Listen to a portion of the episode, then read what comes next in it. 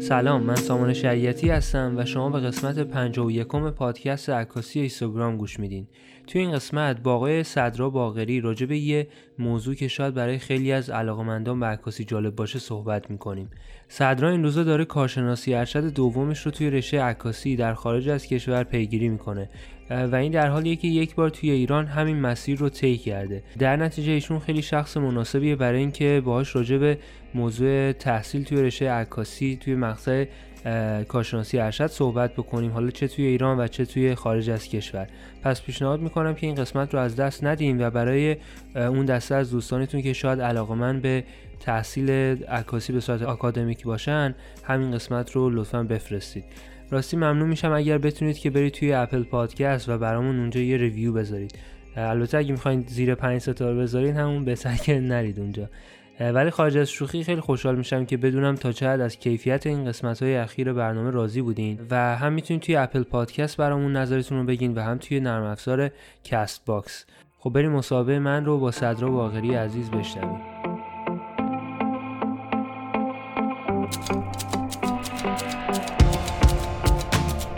اینستاگرام پادکست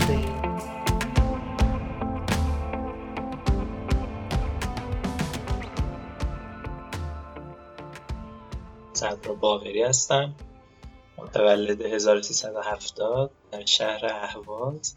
ولی خب کلا توی تهران بودم. همیشه من سال 88 وارد دانشگاه شدم. رشته لیسانس یعنی مقطع لیسانس و رشته کارشناسی صنایع. و اون رشته رو دیدم که اصلا دوست ندارم و علاقه ندارم و توشم خوب نبودم. به خاطر همه خیلی سخت تمومش کردم و خیلی طولش دادم ولی خب در حین اینکه اون رشته رو میخوندم علاقم رو به هنر پیدا کردم. علاقه من به هنر در واقع از فیلم شروع شد. خیلی دوست داشتم بتونم فیلم کوتاه بسازم یا حتی فیلم نامه بنویسم که بره برای ساخت و تولید. ولی وقتی وارد بیسش شدم چون بیس فیلم برداری هم عکاسی دیگه کلا از اون شروع میشه. دیگه عکاسی منو جذب کرد و نگه داشت و یکم عمیقتر شدم توی عکاسی. و دیگه سمت اون علاقه اولی هم که فیلم بود نرفتم. و برای اینکه یکم جدیتر پی بگیرم این عکاسی رو تصمیم گرفتم که حالا بعد از یه سری کلاس و آموزش های متفرقه و اینا برم حالا به صورت جدیتر توی دانشگاه به خاطر همین کنکور ارشد دادم و دانشگاه هنر تهران قبول شدم. و دیگه یه سه سال اونجا بودم و یه کارایی کردیم و که بعدش هم حالا برای ارشد مجدد اپلای کردم دانشگاه های اروپا که نروژ و هلند قبول شدم که خب هلند رو انتخاب کردم و در حال حاضر مشغول تحصیل در هلند هستم. دانشگاه آوامس و البته رشته الانم که ارشد مجدده هنرهای بسری و مطالعات پسا معاصر اسم کاملش به همون خلاصش هنرهای زیبا میشه. خب حتما به این می‌رسیم که اصلا چی شد تصمیم گرفتین ارشد مجدد برین و تفاوتش حالا با ایران. ولی دوست دارم راجع به این صحبت بکنیم که کلا فرایند کنکور رو چطور دیدین؟ آیا پروسش اصلا به نظرتون یه چیز معقولی هست برای اینکه کسایی که حالا شاید تجربه عکاسی دارن یا علاقمند به عکاسی هستن بتونن وارد دانشگاه بشن؟ کلا تجربهتون چطور بود؟ ببین درباره تجربه خودم که می‌تونم صحبت کنم ولی خب من تجربه کنکور لیسانس رو برای عکاسی نداشتم ولی با توجه به چیزی که از بچه ها می‌دیدم باز یک کم به نظرم بهتره به خاطر اینکه یه مصاحبه و آزمون عملی هم داره که می‌تونه توی یه سطح دیگه ای بچه ها رو ولی خب توی ارشد چنین اتفاقی نمیفته گرچه از وقتی که من وارد دانشگاه شدم یعنی سال 95 صحبتش بوده که قرار اضافه کنن قرار مصاحبه بذارن. ولی خب فعلا که نذاشتن. درباره سوالا هم آقای بهزاد سعدی رو نمی‌دونم می‌شناسید یا نه. یکی از آموزش دهندهای کنکور خیلی خوبه. و ایشون یه نقدی نوشته بود اتفاقا دیروز داشتم میخوندم.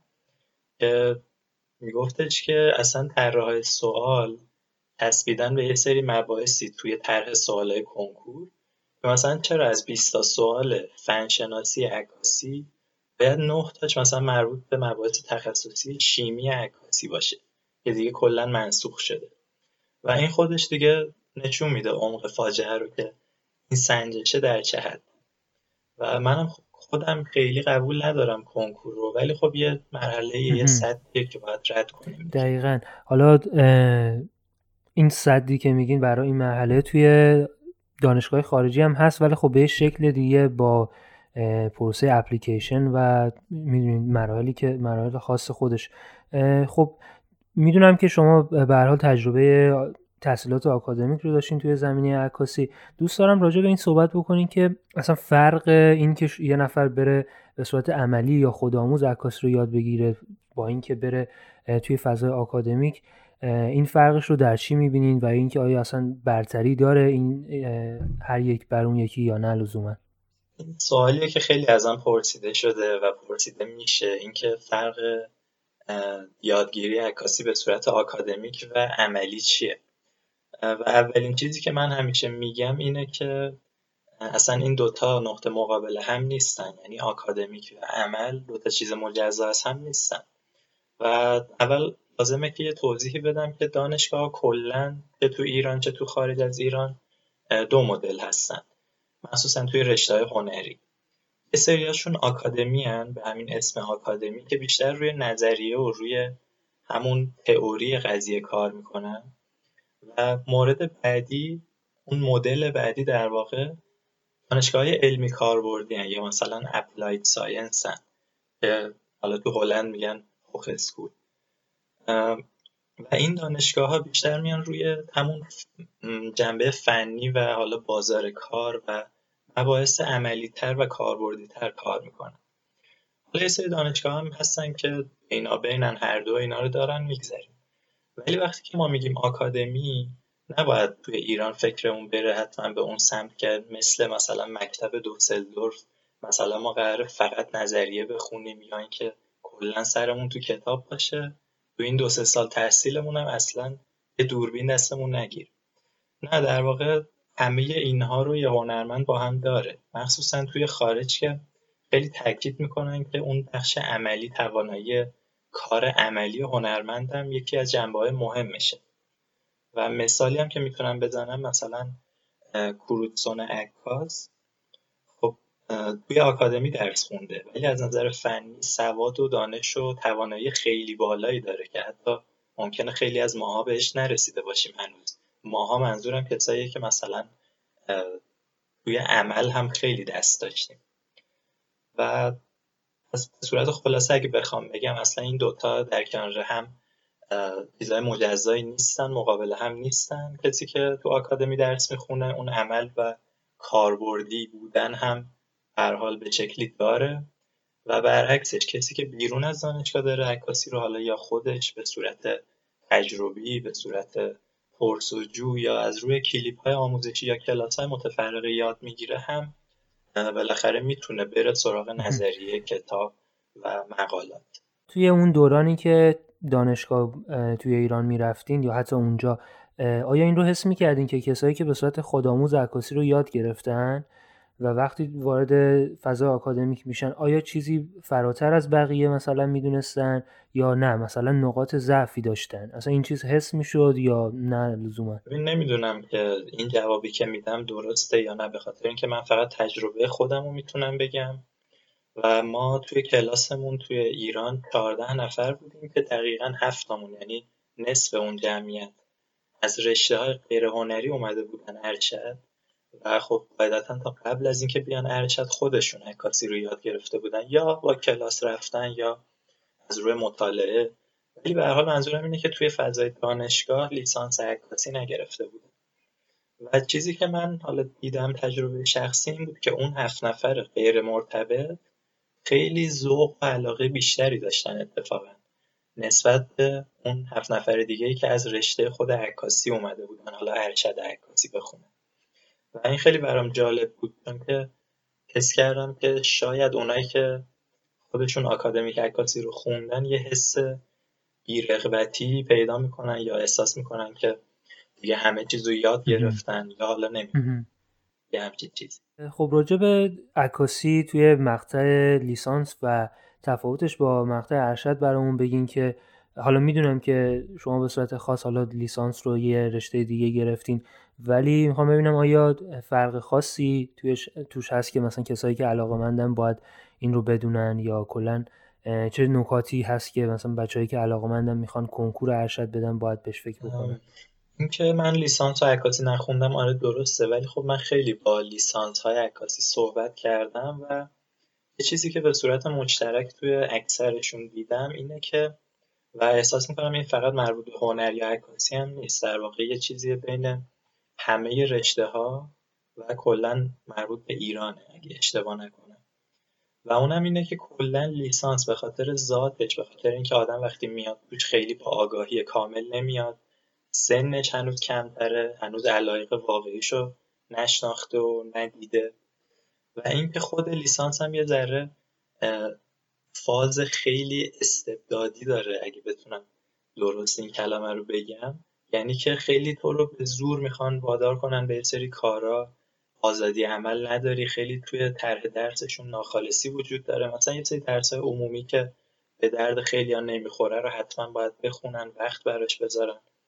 و همین طولانی بودنش باعث میشه که خیلیا خیلیا واقعا من دیدم این خیلیا که میگم یعنی نزدیک به 80 درصد کسایی که تو هر رشته ای دارن لیسانس می‌خونن اصلا از اون رشته زده میشن. یعنی مثلا علاقه دیگه به ادامه توی همون رشته ندارن تغییر میدن. یا زمینه کاریشونو یا درسیشونو. ولی توی ارشد اتفاقی که میفته اینه که خب کسی که وارد ارشد میشه از روی اون عرف جامعه و اینا این کار نکرده. یه جورایی بیشتر بر روی علاقه خودش بوده آگاهی بیشتری داشته. دیگه سنش به جایی رسیده که می‌تونه بهتر تصمیم بگیره. و اینکه خود طرح درس ها هم تخصصی تر میشن اون ناخالصی ها از توشون برداشته میشه و مدت زمانش هم کوتاهتر همه اینا باعث میشه که ارشد نسبت به دوره کارشناسی به نظر من خیلی مفیدتر باشه. اگر حالا این کلمه رو بتونم استفاده کنم چون که با همین کلمه مفید به ذره من مشکل دارم چون تعاریف متفاوتی داره. کلا صفت ها اینجوری هندی حالا زیبا خوشگل مفید هر کسی یه تعریف آره. نسبی از اینا داره. سوالی که داشتم این بود که چون به حال توی مسائل هنری خیلی subjective هستش و هر کسی نظری داره وضعیت این که شما مثلا یه نظری داشته باشی حالا استاد باید همراهی بکنه یا بگه نه مثلا این این اصلا درست نیست باید این کاری که من میگم انجام بدی. یه جو اینجوری بود یا نه مثلا حمایت می‌کردن حالا دستت بازه به عنوان کسی که می‌تونه ایده بده چه جوری بود؟ توی این زمینه این در واقع یکی از تفاوت‌های اصلی بود که من وقتی اومدم خارج از ایران تحصیل کنم متوجه شدم و اینم اون استبدادیه که قبلا بهش اشاره کردم توی دست دانشگاه. اینکه اساتید حالا من نمی‌دونم علت چیه. اصلا اجازه اون آزادی عمل فکری رو به دانشجوها نمیدن.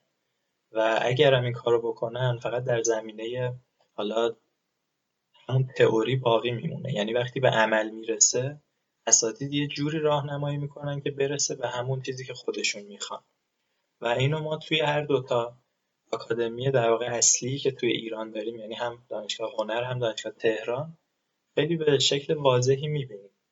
مثلا استادی که بیشتر توی فضای فنی بوده دوست داره شاگرداشو و کسایی که ازش راهنمایی می‌خوان رو حل بده در واقع نمیگم سوق بده یا راهنمایی کنه رسما حل بده به سمت اون زمینه کاری خودش. و برعکس اونی که بیشتر توی تئوریه اونم همین کارو می‌کنه. و دانشجوی جورایی بین این فضاها فقط داره پاسکاری میشه و خودش چیزی از خودش به صورت شخصی وسط نمی‌ذاره. نمی‌تونه یعنی بذاره. ولی خب توی خارج من اینو ندیدم. یعنی شما هر ایده ای که داشته باشی اول به حرفت گوش میدن بعد سعی می‌کنن که اول تو رو بشناسن بعد تو رو به یک شناختی از خودت برسونن و بیشتر روی این کار کنن که چی شده که تو به این ایده رسیدی. و برای اون ایده و اون مسیری که رو به این ایده رسونده احترام قائله. خب بحث تحصیل در خارج شد. دوستان باشه فرایندش یکم برامون توضیح بدی که چه برای کسایی که حالا شاید تجربه خیلی نداشته باشن چه چیزهایی لازمه که از قبل آماده بکنن و به چه چیزهایی باید فکر بکنن که موقعی که می‌خوان apply بکنن می‌دونین نسبت به بقیه applicant ها توی رده بالاتری قرار بگیرن. فرایند apply کردن برای حالا تحصیل تو خارج خب یه کلیاتی داره و یک جزئیات که کلیاتش همون چیزیه که ما با یه search ساده با یه پرس‌وجوی ساده می‌تونیم بهش برسیم. خب شما یه سری نیازمندی داری مثل نمره آیلتس یا تافل یا بعضی جا هم حالا شاید اینو نخوان. ولی به هر حال یک زبان خارجی می‌خواین و شما یک پورتفولیو می‌خوای. پورتفولیو یعنی اون جایی اون چیزی که کارهای شما رو به صورت جمع شده و منظم نشون میده. یعنی که اون فرایند کاری شما که تا الان چه کارهای هنری ارائه دادین و یک نفر می‌تونه تو یک نگاه ببینه. پس این لازمه و یک رزومه کاری برای بعضی ها مهمه. یعنی که حالا شما در کنار کار هنریتون چه فعالیت هایی داشتین. این فعالیت هم حتما لازم نیست که درآمدزا بوده باشه. می‌تونه مثلا کار نمایشگاهی باشه می‌تونه یک مقاله باشه توی یک نشریه یا هرچی پس زبان پورتفولیو و رزومه اون چیزایی که بر اساس اونا شما رو میسنجن و کلیات قضیه است. ولی یک جزئیاتی هم وجود داره که توی دانشگاه مختلف کشورهای مختلف ممکنه متفاوت باشه. که خب لازم نیست من به صورت حالا جزئی بهشون اشاره کنم ولی یکیشون مثلا نامه انگیزه است یا انگیزه نامه که بهش SOP میگن. و اینکه اون نامه برای دانشگاه خیلی مهمه که انگیزه شما رو برای اینکه اصلا دارید اپلای می‌کنید برای اینکه می‌خواید این دانشگاه خاص رو انتخاب کنید بدونه. و اونه که در واقع نشون میده که شمایی که کارت خوبه. با این فرد دیگه که اون هم کارش خوبه تفاوتتون چیه و کدوم باید انتخاب بشه برای تحصیل توی این رشته و این دانشگاه.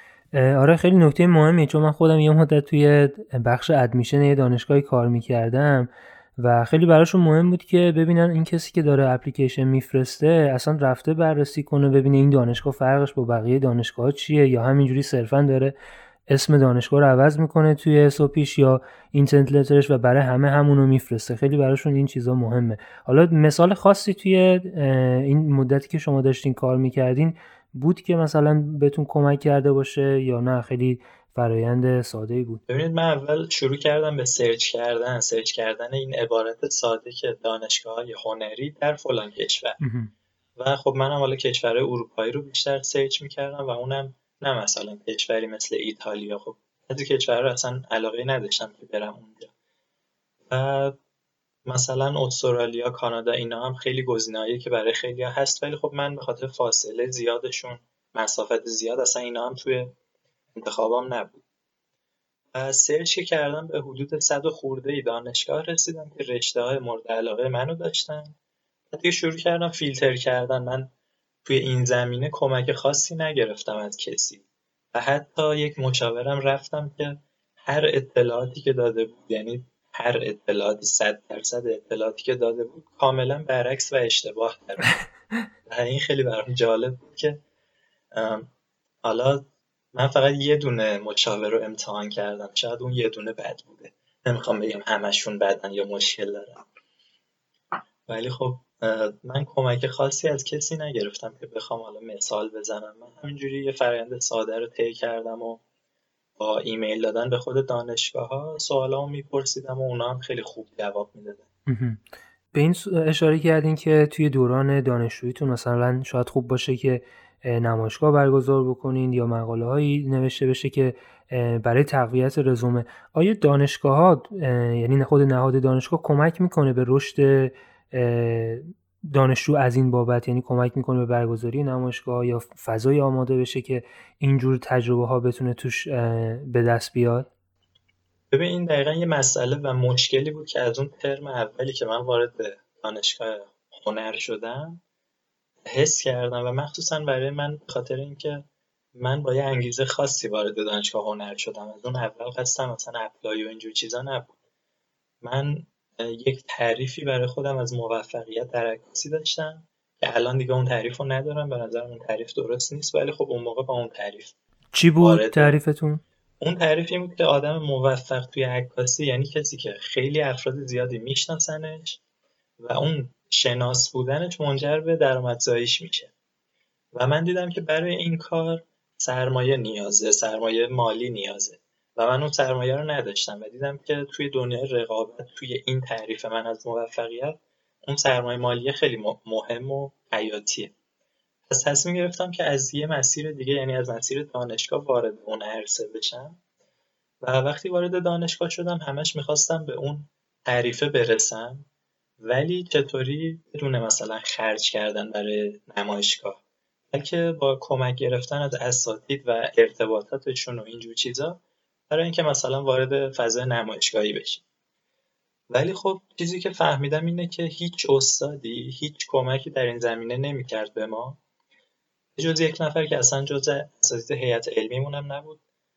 دکتر حامد کیا به اونم نه برای بحث خود نمایشگاه. فقط برای اینکه ما رو یه گروهی جمع شده بودیم نمایشگاه گروهی بذاریم. که حالا کنسل هم شد کاری نداریم. ولی ما رو مثلا نظر تئوری از نظر علمی یکم پخته تر کنه توی اون موضوعی که انتخاب کرده بودیم. ولی بقیه اساتید که بهشون گفتیم هیچ کمکی نکردن و این یکی از انتقادهای من همیشه به فضای دانشگاهی بوده که حالا دانشگاه خودم رو میگم دانشگاه تهران رو نمی‌دونم. و اینکه دانشجو خودش باید توی این زمینه ها همیشه فعالیت کنه خودش بره پیگیر بشه خودش هزینه کنه. و اصلا هم اسم اون اساتید و حالا ارتباط داشتن با اونا خیلی کمکی بهش نمی‌کنه. از لحاظ نشریه های دانشجویی چطور؟ چون می‌دونم که دانشگاه تهران یه نشریه داشت. حالا خیلی هم مداوم منتشر نمی‌شد. ولی دانشگاه شما چطور بود؟ آیا این فضا فراهم بود؟ دانشگاه ما هم آره اتفاقا ما وقتی وارد شدیم یه نشریه دانشجویی تخصصی عکاسی به اسم کالوتیپ فعال بود که حالا اون افراد قبلی دانشجوهای قبلی تا شماره هفتشو منتشر کرده بودن ولی خیلی یه چیز حالا نه اینکه بخوام کار قبلی ها رو زیر سوال ببرم ولی خیلی دم دستی بود. و این نیاز به یه انقلابی داشت توی فرایندش. و من خیلی اتفاقی وارد این انجمن عکاسیمون شدم و همون ترم یک و بعدش هم من شدم مدیر مسئول این نشریه و محمد مهرارا هم که از اون موقع باش دوست بودم و الان هم دیگه مثلا کارهای دیگه با هم داریم می‌کنیم سردبیر اون نشریه شد و شماره هشت کالوتیپ رو در که خیلی از نظر سطح واقعا متفاوت بود و منم اصلا هیچ کاری نبودم یعنی اینو نمیگم که مثلا کار خودم رو ببرم بالا. فقط کار محمد بود و من فقط مثلا تنها کاری که کردم بهش حمایت معنوی و محمد واقعا با همه اساتید خیلی پیگیرانه و خیلی حرفه‌ای مکاتبه می‌کرد. ازشون مقاله گرفت و یه نشریه خیلی خوبی در اومد از توش. بعدش هم حالا من شماره نهش رو دیگه مدیر مسئول نبودم ولی محمد همچنان سردبیر بود و خودش تنهایی کار رو جلو برد. و شماره نه کالوتیپ هم یه شماره خیلی خوب دیگه لطف محمد در اومد. و حتی توی همین زمینه ها هم من یک ای بخوام بکنم اینه که حتی تو همین زمینه ها چه نظر مالی چه غیر مالی هیچ کمک خود اساتید نکردن. یعنی اینکه ما بگیم مثلا حتی مدیر گروه خود دانشگاهمون که اون موقع برای نشریه دانشگاه تهران مقاله نوشته بود برای دانشگاه خودمون ننوشت. و همیشه هم ما این بحث شیرین کم بوده بودجه رو که همیشه داشتیم و داریم دیگه. قشنگ دلت پره آره من از دانشگاه با اینکه خیلی چیزای خوبی داشته ولی خب این بخشش هم هست دیگه. خب خوبیاش چیا بودن برای شما؟ خب، ببین مثلا ما یه برنامه داشتیم توی دانشگاه هنر یعنی ما که نه یه برنامه پیش اومد و ما هم جزش بودیم. اونم یه همکاری با دانشگاه دورتموند بود که یه پروفسور آلمانی در واقع مدیر گروه دانشگاه علمی کاربردی در واقع بخش عکاسی دانشگاه دورتموند اومد به دانشگاه های ایران یعنی به دانشگاه آزاد به دانشگاه تهران و دانشگاه هنر. نامه زده بود که من می‌خوام یه پروژه مشترک انجام بدم بچه ها رو مثلا حالت اکسچنج مثلا بیاریم و ببریم. و مدت این پروژه هم سه ساله. دانشگاه تهران که اصلا گویا جواب نداده بود. دانشگاه آزادم خب به خاطر اینکه دولتی نبود و حالا مشکلات خاص خودش رو داشت نشده بود. ولی دانشگاه ما به همون مدیر گروهی که گفتم حالا توی اون زمینه ازش گله داشتم ولی تو این زمینه این کار رو گرفت و قبول کرد و در واقع شروع شد که باعث شد که ما هم حالا جزی از اون گروه بشیم و خب مثلا رفتیم آلمان اون فضای دانشگاهی رو دیدیم و تجربه کردیم و برامون نمایشگاه شد مجموعه عکس شد کتاب عکس شد و خیلی رزومه خیلی خوبی داشت. از خوبی های دانشگاه در واقع اینو همیشه بهش اشاره می‌کنم. و خب البته همیشه هم گفتم چیزی که دانشگاه به من داد نه از نظر عملی و کاربردی و حتی علمی فقط این بود که به من یه شناختی از مسیر عکاسی داد. یعنی همون تعریف غلط من از موفقیت رو برای من اصلاح کرد و همین برای من کافی بود.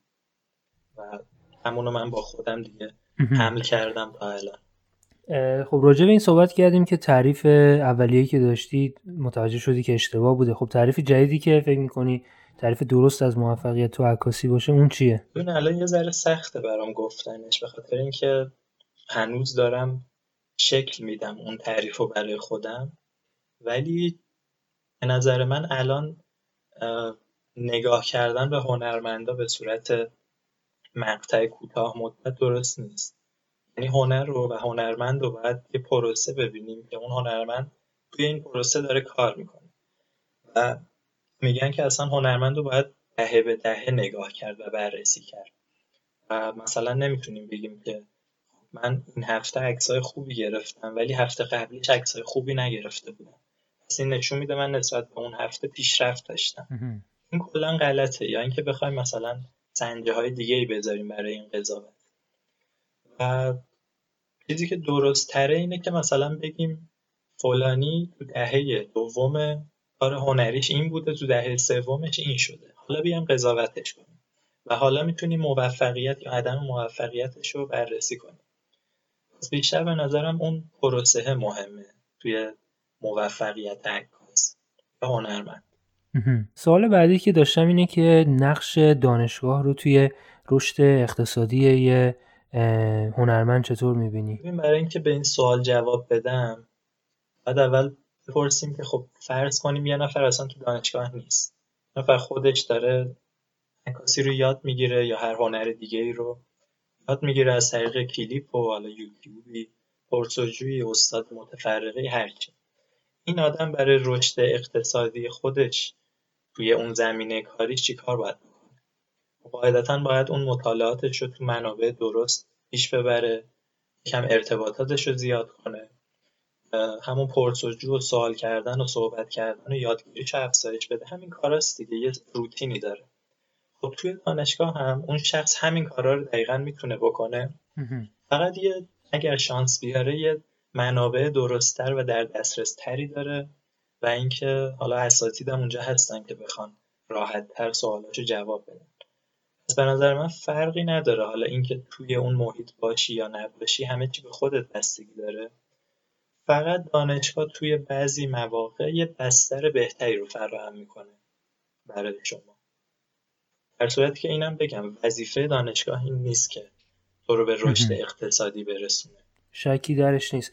ولی خب به هر حال توی رشته های حالا هنری شاید نه ولی توی رشته های فنی اکثرا اینجوریه که تصور اینه که آقا من میرم دانشگاه یه مدرکی می‌گیرم بعدش که میام بیرون انتظارم اینه که یه کاری برام آماده باشه و بتونم از طریق اون کسب درآمد بکنم. ولی لزوما این قضیه توی عکاسی حداقل به این شکل نمیبینیش. درسته؟ بله در واقع تو همون مدتی که شما داری مدرک عکاسی تو می‌گیری که بیای بیرون کار کنی رقیبات تو همون چند سال دیگه خیلی از تو جلو زدن و دارن در واقع مشتری های احتمالی تو رو گرفتن و بردن.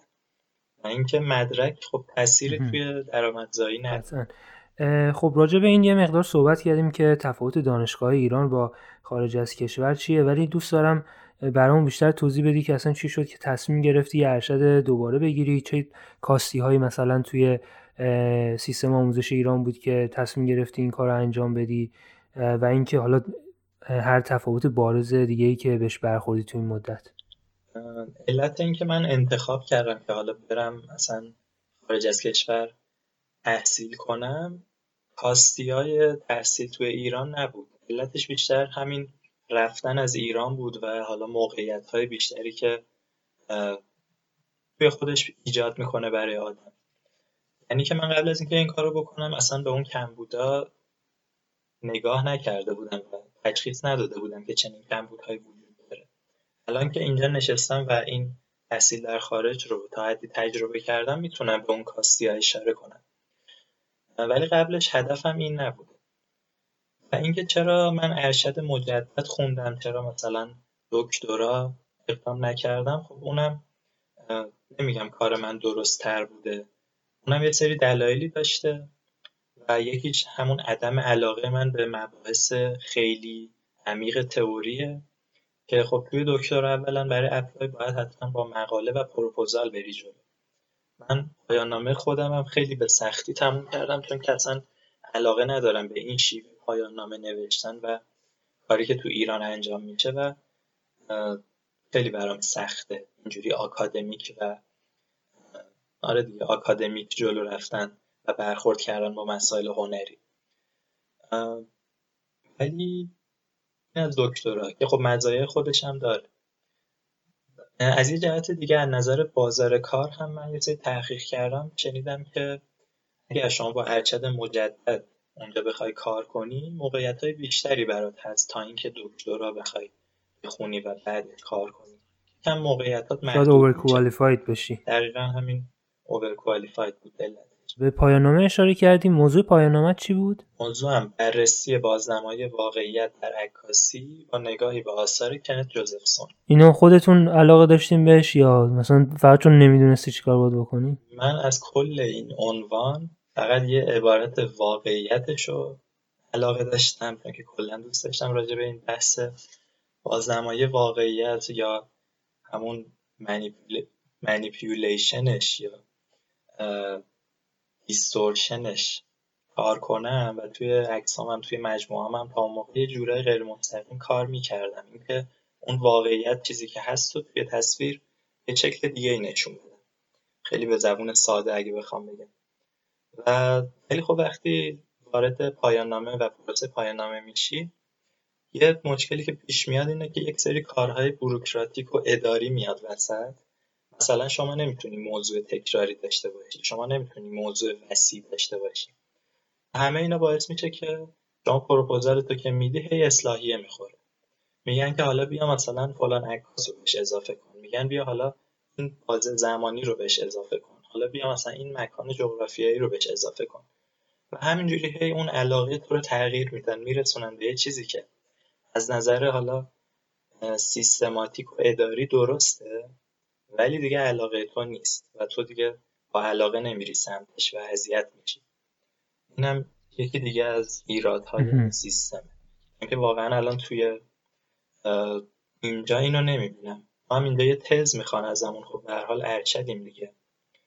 و ولی این تز کلا پنج الا 6 هزار کلمه است. نه اینکه 90 صفحه کامل مثلا متن ازمون بخوان اینم یادم افتاد بیشتر در رابطه با سوال قبلی تفاوت عکاسی تو ایران و خارج از ایران. ببین کلا هر رشته ای که باشه برخلاف ایران که یه ذره اسم ارشد کلا اومده پایین و خیلی دم دستی شده و هر کس حالا کلا شاید یه سری برای حتی وقت تلف کردن برن ارشد تو خارج این اتفاق نیفتاده. چون که واقعا کسایی که میرن ارشد هدفشون اینه که به چیزی برسن و هنوز اون اسم ارشد واقعا احترام و ارزش با خودش داره. یعنی هر کس مثلا اونجا می‌فهمه که ما دانشجو ارشدیم تعجب می‌کنه میگه که آفرین واقعا تلاش ستودنیه.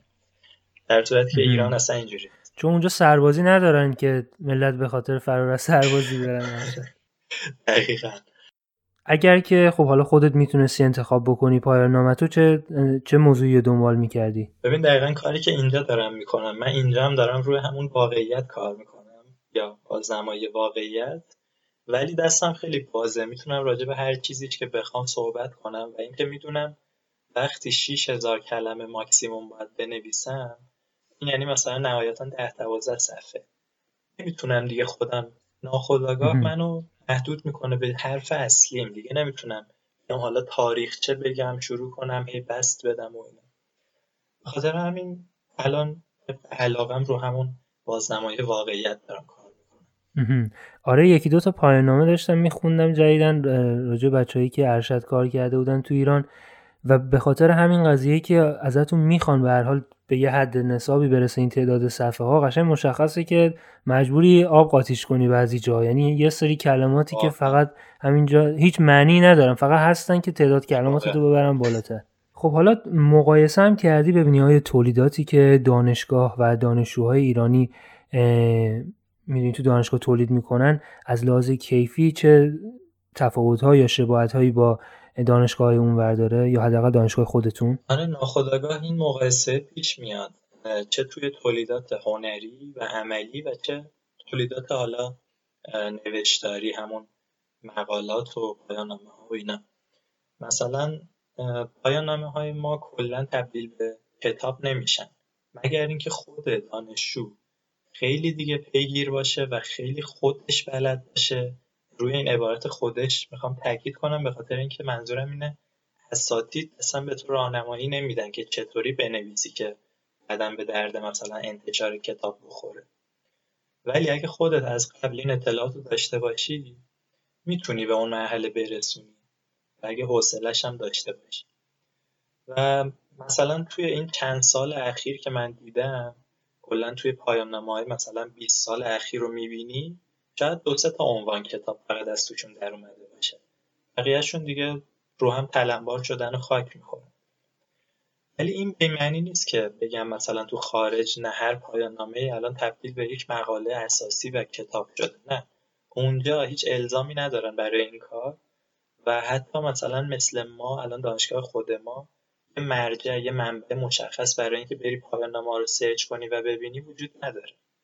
حتی مثلا از یه نفر بپرسی پایان نامه تو ببینم مثل اینه که مثلا بگی که نمی‌دونم یه آلبوم عکس شخصی تو بده ببینم. یه جورایی گارد می‌گیره. و خود استادا هم مثلا پایان ها رو در اختیار کسی قرار نمیده. راجع به اونجا دارین اینو میگین آره؟ آره آره. راجع به خارج از ایران.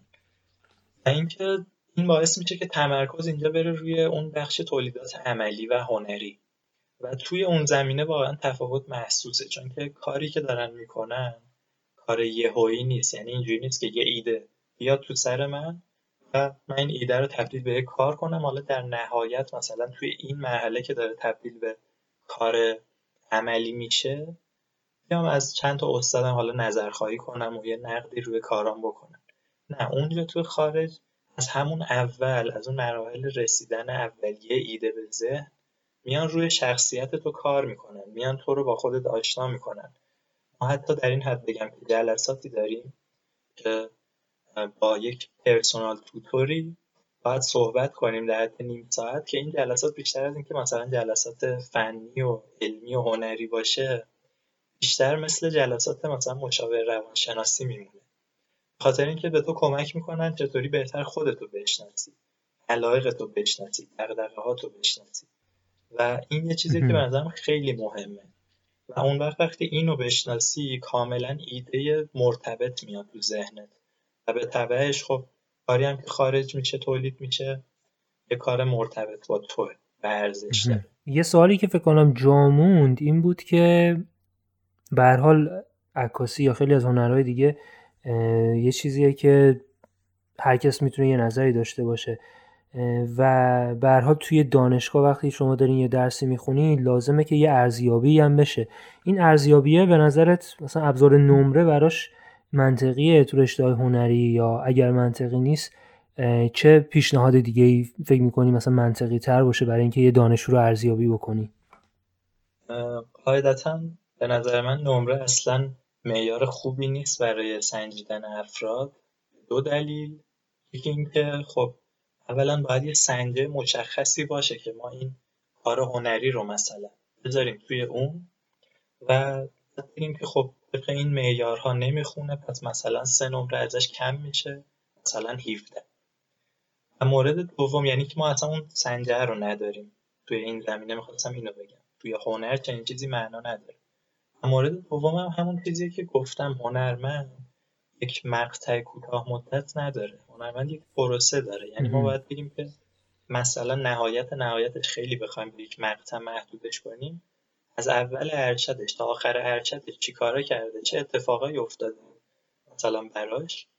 و بعد بر اساس اون بیایم نه حالا نمره. بلکه مثل کاری که توی خارج انجام میشه یک فیدبک یک بازخورد بهش بدیم. و اینجا هم همین طوریه به جای اینکه بیان مثلا بگن شما صفر شدی دو شدی پنج شدی میگن که شما مثلا کارت ستیسفکتوری بود. شما کارت مورد ستیسفکتوری بود. یک سری معیارهایی گذاشتن که مرز خیلی مشخصی نداره. و همین معیارها رو اومدن به چند تا چیز دستبندی کردن. یعنی مثلا انگیجمنت مثلا کار عملی. همه اینها رو میان بررسی می‌کنن و بر اساس اونا بازخوردی بهت میدن. و نکته جالبش اینجاست. شما اگه از یه سطحی بازخورد پایین تر باشه شما نمیافتی. resit میشی. این resit هم منظورم تلفظ اشتباه reset نیست. یعنی در واقع واقعا resit. یعنی دوباره نشستن مثلا. و شما توی resit بهت یه فرصت مجددی داده میشه که کارتو دوباره تکرار کنی و اصلاحش کنی. و کار درست هم همینه. شما اومدی اینجا که کار عملی تولید کنی. نیومدی که نمره و مدرک بگیری بری. همونطوری که حالا مثلا تو دانشگاه ما اتفاق میفته پس میان به تو این فرصت دوباره رو میدن که دوباره مثلا مطالعه کنی بهت منابع معرفی می‌کنن راهنمایی می‌کنن که حالا کارتو دوباره بهتر ارائه بدی. پس یعنی مفهوم افتادن هم وجود نداره به اون خب خیلی هم خوب. حالا یه نفری اومده همه این مراحل رو گذرونده و ارشدش هم با موفقیت به پایان رسونده. مرحله بعدی چیه؟ چه کارایی می‌کنن بچههایی که می‌دونی این محله رو میگذرونن بعدش به چه سمتی میرن اکثرا؟ ببین توی ایران به نظرم همون چیزی که تقریبا همون چیزی که از قبل بودن همونو خیلی ادامه میدن. یعنی که خیلی ها دیدم که خب از قبلش عکاسی صنعتی یا حالا تبلیغاتی انجام می‌دادن استودیو داشتن و اومدن ارشد که حالا اون سطح کاراشون رو بالا ببرن که من اصلا صحبت نمی کنم آیا واقعا کار درستیه یا نه. ولی خب دیگه اون کارشون رو دارن و همون کارم ادامه میدن. تنها بخشی که بعد از ارشد ممکنه به یک شخص اضافه بشه تو زمین کاری تدریسه.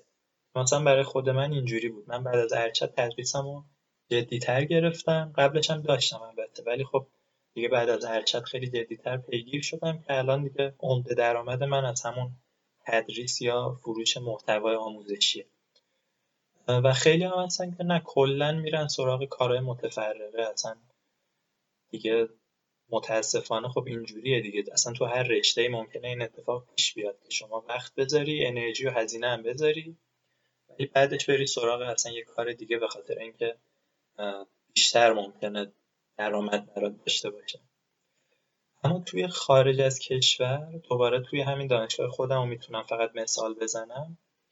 مثلا ما برای سال دوممون حالا من الان ترم دوم تازه تموم شده و سال دو رو هنوز تجربه نکردم. ولی بچه های سال دومی رو که می‌بینم مثلا یه چیزی شبیه واحد دارن که توی این واحد بهشون کمک می‌کنن که مثلا ارتباطاتشون رو گسترش بدن.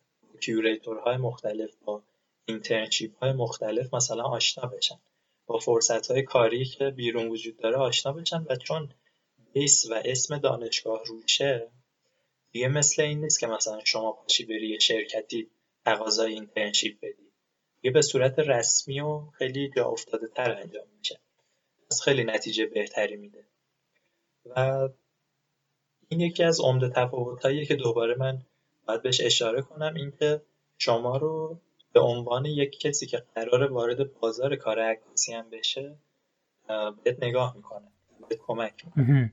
پس با توجه به این چیزی که گفتی به نظرم خیلی مهمه که وقتی داریم اون لیست اولیه دانشگاهی که می‌تونیم بهشون apply بکنیم و آماده می‌کنیم به این موضوع فکر کنیم که جایگاهشون توی نظام آموزشی همونور هم چطوره. چون به هر حال هر کسی می‌تونه یه آموزشگاهی تأسیس بکنه ولی مهم اون reputation یا شهرت اون آموزشگاهه. چون اون روابطی که می‌تونه بسازه با نهادهایی که حالا دنبال عکاس شاید باشن یا مثلا گالری ها و اینها هر کسی نمی‌تونه اون روابط رو بسازه درسته؟ آره دقیقا. یعنی که اگر خود سطح دانشگاه خیلی بالا نباشه یا مثلا سوابقش خیلی خوب نباشه تبعش در ادامه هم نمی‌تونه کار به جایی ببره. ولی خب این دانشگاه حالا خوشبختانه توی خود هلند رتبه خوبی داره. توی بین دانشگاهایی که بیشتر سمت دانشگاه علمی کاربردی یعنی applied science جایگاه خیلی خوبی داره و معروف هستن به اینکه فارغ و رو خوب وارد بازار کار و نمایشگاه ها کرده راستی فکر کنم یه کانال یوتیوب هم دارین درسته؟ آره من یه کانالی زدم برای اینکه اول ایده اولیش این بود که وقتی میرم اونور خب دسترسی به سری منابعی دارم که خودم به عنوان یه دانشجو دانشگاه هنر کمبودش رو حس می‌کردم. مثلا ما توی دانشگاه هنر با اینکه بزرگترین و کاملترین کتابخونه هنری ایران رو داشت و از همه جا دوست داشتن بیان اون کتابخونه رو ببینن ولی یه بخشی داشتیم به اسم اتاق اساتید که فقط اساتید حق داشتن برن اون رو. و مثلا کتاب هایی که توشون عکاسی نوت شده بود یا حالا به هر شکلی مشکل داشت رو اونجا نگهداری می‌کردن ما دسترسی نداشتیم حالا چرا استادا دسترسی داشتن خب اونا باید علمشون رو یاد بگیرن بتونن منتقل کنن دیگه. به صورت پاکسازی شده البته. و اینکه این ایده اومد تو ذهن من که حالا اینجا که دسترسی دارم حالا نه فقط به اون بخش عکاسی نود و اینا. کلا به کتاب های عکاسی که شاید اسمشون هم ما اصلا نشنیدیم. بیام اینا رو تورخ کنم خیلی ساده که بچه های دیگه هم بتونن ببینن. و این ایده حالا برای من دیدم که برای یه کانال یوتیوب کافی نیست. اومدم بخش دیگه هم مثل ریویو دوربین حالا بهش اضافه کردم دیدن که آموزش های دیگه قرار اضافه کنم آموزش های ساده و که شاید کاربردی تر باشن کم کم حالا لود میشن. خیلی عمالی من چند تا چک کردم واقعا استفاده کردم. امیدوارم که بچههایی که گوش میدنم برن ویدیوها رو نگاه کنن و لذت ببرن.